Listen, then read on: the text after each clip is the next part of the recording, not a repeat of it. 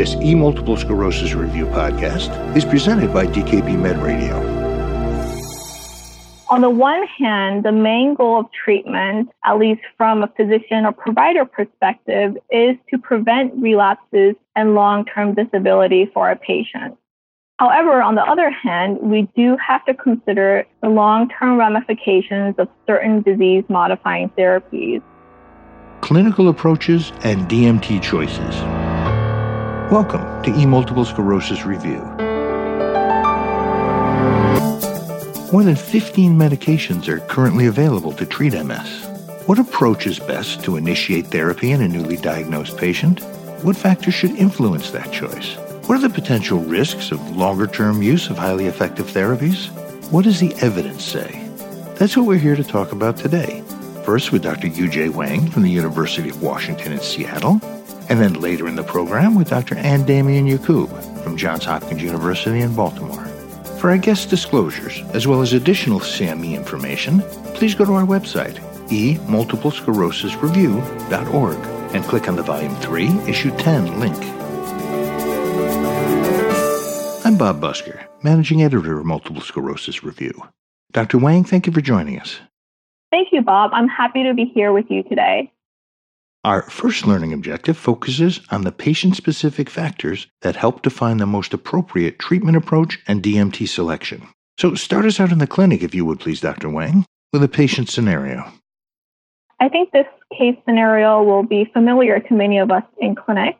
This is a 21 year old intensive care unit nurse who initially presents to your clinic for a recent diagnosis of multiple sclerosis after she was hospitalized for acute episode of optic neuritis. As expected, she's very interested in discussing her disease modifying therapy treatment options. Now, that discussion, I think, is not something every clinician is going to be completely comfortable having, even with a fellow medical professional like this ICU nurse. You're totally right, Bob. It is a very difficult discussion to have with patients, especially when meeting the patient for the first time. So, how would you begin? With a recent diagnosis of multiple sclerosis, it is very important to firstly establish rapport with the patient.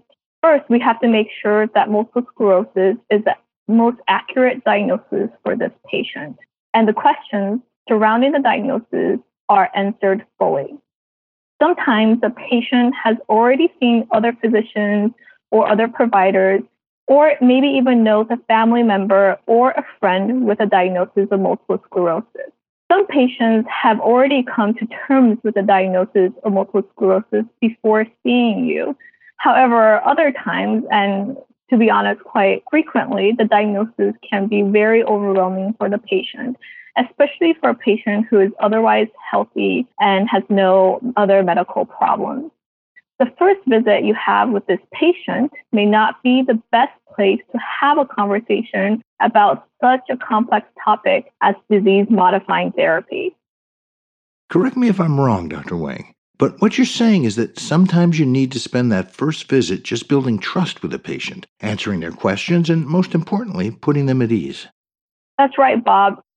But you would need to talk about treatment approaches and DMT selection uh, pretty soon thereafter, I would imagine. So, how would that conversation go? I think it is very important to talk about treatment approaches in multiple sclerosis as well as disease modifying therapy selections, as these topics are definitely on the patient's mind whenever they come see you in clinic. I typically have a dedicated conversation regarding disease modifying therapy, typically in a separate clinic visit so definitely shortly thereafter, it is firstly helpful to ascertain what the individual patient's goals for treatment and preferences are. For example, some patients are quite averse to certain therapy options. For example, injectable therapies are often not preferred for patients due to needle phobia. Additionally, patients are concerned regarding risks associated with different therapies. Another consideration you should take into account for each patient is their goals that may impact therapy choice. For example, family planning or planning for pregnancy, which would need to be considered depending on which disease modifying therapy is selected. It is also very important to discuss with the patient any prognostic features of their multiple sclerosis. And I think this is something that many patients are very interested in learning about. For example, is their multiple sclerosis, quote, aggressive or mild? It is difficult to determine fully which part of the spectrum the patient may fit in. However, there are certain things that may give us a clue. Such as? for example, the frequency and region of the clinical relapses, the presence or absence of spinal cord lesions, the patient's disease burden as seen on their MRI, among other features that may indicate a more aggressive disease and potential need for higher efficacy therapy. For each patient, you should also review any medical comorbidities that may be important. Certain medical conditions may preclude an individual from certain disease modifying therapies. It can be very, very daunting, I think, to have a comprehensive conversation encompassing all these aspects. And even more now with over 15 medications, and I think increasing number every single year it is not only overwhelming for the patient, but also overwhelming for the physician or provider to keep up to date on all these medications to be able to counsel the patient appropriately. Generally, I broadly outline the currently available options based on category of disease modifying therapy. For example, injectable, oral, and infusible therapies. The discussion thereafter should include the dose, route, and frequency of administration, monitoring necessary, side effect profile, as well as safety and risk profile of each individual therapy consideration. Category, dose, route of administration, and frequency, side effect profile. That's a lot of information to communicate. With so many available options, how would you help the patient narrow down her choices? That's a really good question, Bob. It is definitely becoming more and more difficult, as I mentioned, with so many choices available. On the one hand, the main goal of treatment, at least from a physician or provider perspective, is to prevent relapses and long term disability for a patient. However, on the other hand, we do have to consider the long term ramifications of certain disease modifying therapies those long term ramifications. That's something Dr. Damian Yacoub is going to talk about in the second part of this podcast. What I'd like you to talk to us about now, if you would please, are the overall approaches to initiating therapy in a newly diagnosed patient like the one you described. Traditionally, as a community, we have favored the escalation approach, wherein a safer but perhaps less efficacious disease modifying therapy is started first in a patient. However, more recent evidence has pointed toward the potential long term benefit of starting a higher efficacy medication early on in the disease course. This had actually led to many practitioners starting such higher efficacy medications as initial treatment of choice for their patients. However, these medications are not without risks. Additionally, when we review these studies, we do have to be cautious because the studies have favored generally younger patients with active multiple sclerosis. And the patient population may be more homogeneous demographically than what is encountered in the real world. There are actually many patients we encounter in the clinical setting who are on the milder spectrum of the multiple sclerosis disease course. And to be honest, these patients are not well represented in these studies. To date, there are no completed prospective randomized controlled clinical trials comparing different treatment paradigms. But there are trials currently underway that compare these treatment approaches. There are currently two PCORI funded randomized clinical trials underway to attempt to address this evidence gap that we have been discussing. These two clinical trials are called TREAT MS and Deliver MS the Treat MS trial and the Deliver MS trial. Uh, you wrote about those in your newsletter issue. Uh, give us a quick synopsis review, if you would, please. Sure, Bob. Treat MS stands for Traditional versus Early Aggressive Therapy for Multiple Sclerosis. Deliver MS stands for Determining the Effectiveness of Early Intensive versus Escalation Approaches for the Treatment of Relapsing Remitting Multiple Sclerosis. These two trials have similarities and differences that we'll talk about a little bit. These trials randomized treatment naive patients with multiple sclerosis to either a traditional first line therapy, which includes the self administered injectables or the majority of the oral therapies, compared to highly effective therapy, which includes natalizumab, B cell depleting agents such as ocrelizumab, alemtuzumab, or cladribine. The Deliver MS trial randomizes all participants one to one, while in the Treat MS trial, participants are firstly stratified to higher versus lower risk for longer term disability based on known prognostic features such as demographics or clinical features. And then the patient will be randomized to a traditional or a higher efficacy therapy in a one to one fashion. So, in this way, Treat MS somewhat mimics the thought process of a real life practitioner. Outcome measures for these clinical trials include various clinical markers as well as radiographic and patient reported outcomes. These trials are urgently needed and will hopefully address our current evidence gap. It is critical to provide our treatment naive, relapsing remitting multiple sclerosis patients evidence comparing different treatment paradigms. And I think in this way, we can better inform clinical decision making in an evidence based fashion. Uh, in your own practice, doctor, is there one treatment approach you generally favor over the other? Currently, I provide a more personalized approach to treatment where I generalize, try to balance risk and benefit, and provide educated guidance to each patient. And we have a discussion and we arrive at a consensus treatment decision.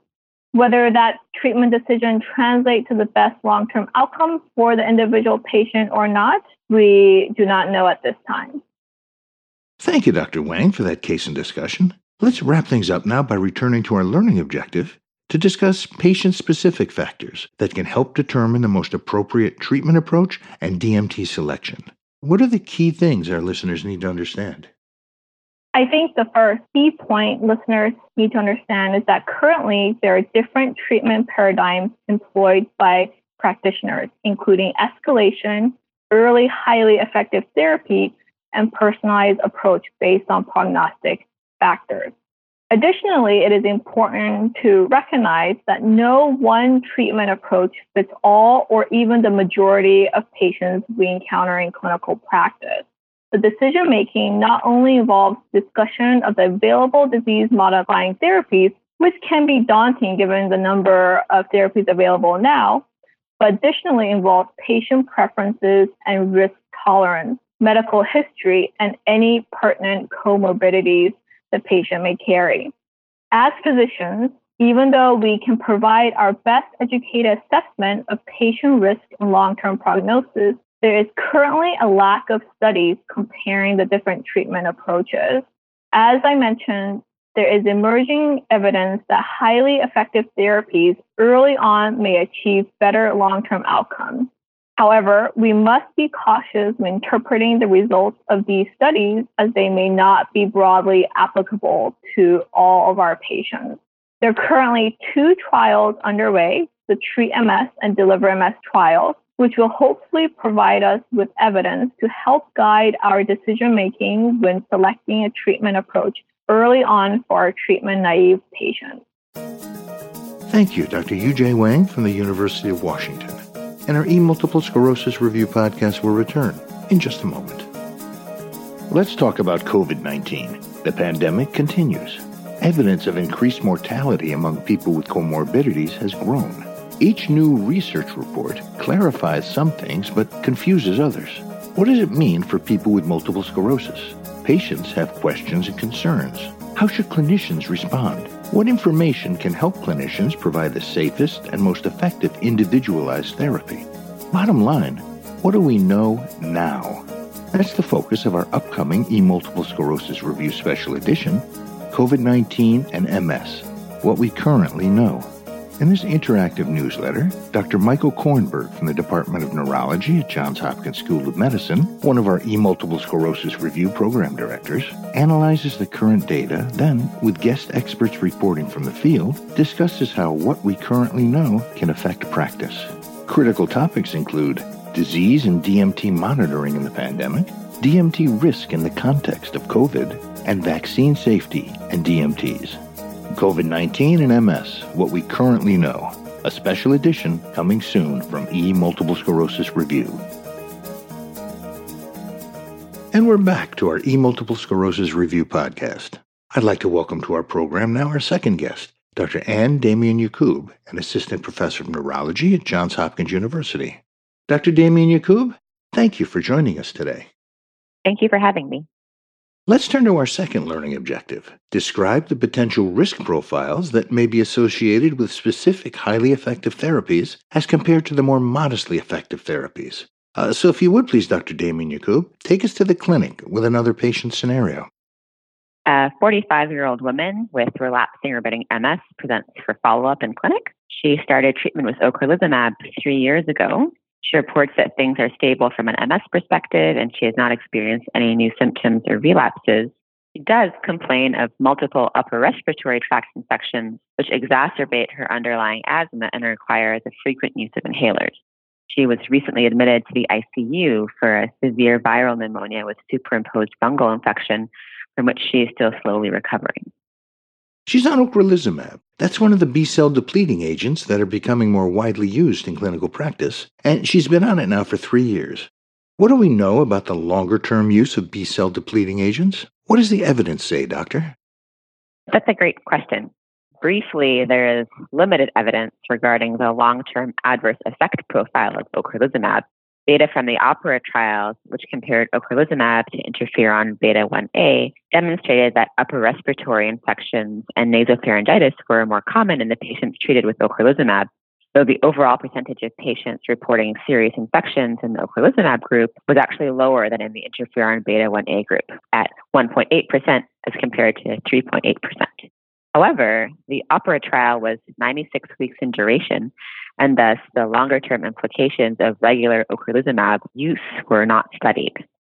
Recently published open label extension data, which continued to evaluate the use of ocrelizumab for five years, demonstrated two serious infections in the ocrelizumab group systemic pasteurella infection following a cat bite and enterovirus induced fulminant hepatitis in a diabetic patient. Both patients recovered.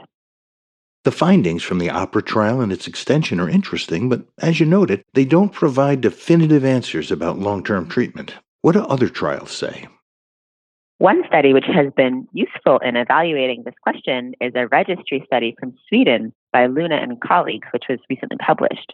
This was a nationwide registry based cohort study, which was conducted in Sweden from 2011 to 2017. Swedish MS registry was used, and all patients with relapsing remitting multiple sclerosis who were initiating treatment with rituximab, natalizumab, fingolimod, interferon beta, and glatiramer acetate were included. In this study, serious infections were defined as all infections resulting in hospitalization. The study authors found that there was a significantly increased rate of infections in patients taking rituximab as compared to interferon beta or glatiramer acetate. With regards to time to first serious infection, the study disease modifying therapies seem to diverge with respect to risk at approximately two years after the start of therapy. However, herpetic infections, as measured by use of herpetic antiviral therapy, was similar to that of interferon beta and glatiramer acetate in patients treated with rituximab, but was increased in patients treated with natalizumab and fingolimod. This large observational study provides some real world evidence suggesting a differential risk of serious infection among highly effective disease modifying therapies. It's important to note that there are several limitations to this study. Firstly, causation cannot be inferred as this is a cohort study. Also important to note that while using registry data provided a large number of patients for inclusion, this high level view of data with lack of clinical information beyond what was collected with assigned diagnoses and collected drugs should be interpreted with caution.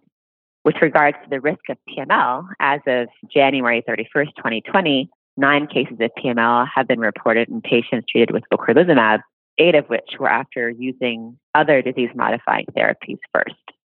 To summarize, the potential risk of infections associated with longer term use of B cell depleting agents remains of concern, and that's something that patients and physicians should both be mindful of, as described in this case presentation.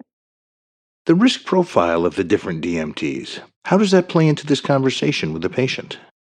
So that's a really important point. Similar to the discussion regarding treatment strategy, escalation versus highly effective disease modifying therapy, a really thorough discussion with your patient about the risk profiles of each proposed disease modifying therapy is an important part of your conversation. Equally important is being really open with our patients regarding the unknown longer term risks, particularly with regard to newer disease modifying therapies on the market. So ultimately, a decision which takes into account both the patient's risk tolerance as well as the clinical and paraclinical characteristics of their MS presentation needs to be made. And it's really important for us to be open with our patients regarding the unknowns of optimal treatment strategies, like we've discussed previously, as well as the longer term risk profiles of newer DMTs, which again are largely unknown. Well, thank you for bringing us this case in discussion, Dr. Damian Yacoub. Let's wrap things up now by revisiting our learning objective in light of our conversation. So, the potential risk profiles that may be associated with specific highly effective therapies as compared to the more modestly effective therapies. Uh, doctor, what are the key things our listeners should take away from our discussion? Longer term use of B cell depletion may be associated with increased risk of serious infections, serious infections in this case being defined as those requiring hospitalization. Additionally, a discussion of these potential risks, as well as the limited long term data with patients as they start B cell depleting therapy, is an important element of patient counseling. And lastly, we're hopeful that the two large scale randomized control trials that Dr. Wang mentioned, Treat MS and Deliver MS, will not only shed light on optimal treatment strategies for MS patients, but also may eventually provide longer term data regarding the differential risk profiles of the disease modifying therapies that we prescribe to patients. Dr. Anne Damian Yacoub from the Department of Neurology at Johns Hopkins University and Dr. Yujie Wang from the University of Washington Thank you both for sharing your insight and expertise with us in this E Multiple Sclerosis Review podcast. For E Multiple Sclerosis Review, I'm Bob Busker. To receive CME credit for this activity, please take the post test at ems.dkb.com. E Multiple Sclerosis Review is supported by educational grants from Biogen Incorporated, the Genzyme Organization, Celgene Corporation, and Genentech. The opinions and recommendations expressed by faculty and other experts whose input is included in this program are their own. This enduring material is produced for educational purposes only. E Multiple Sclerosis Review is copyright, with all rights reserved, by DKB Med, LLC. Thank you for listening.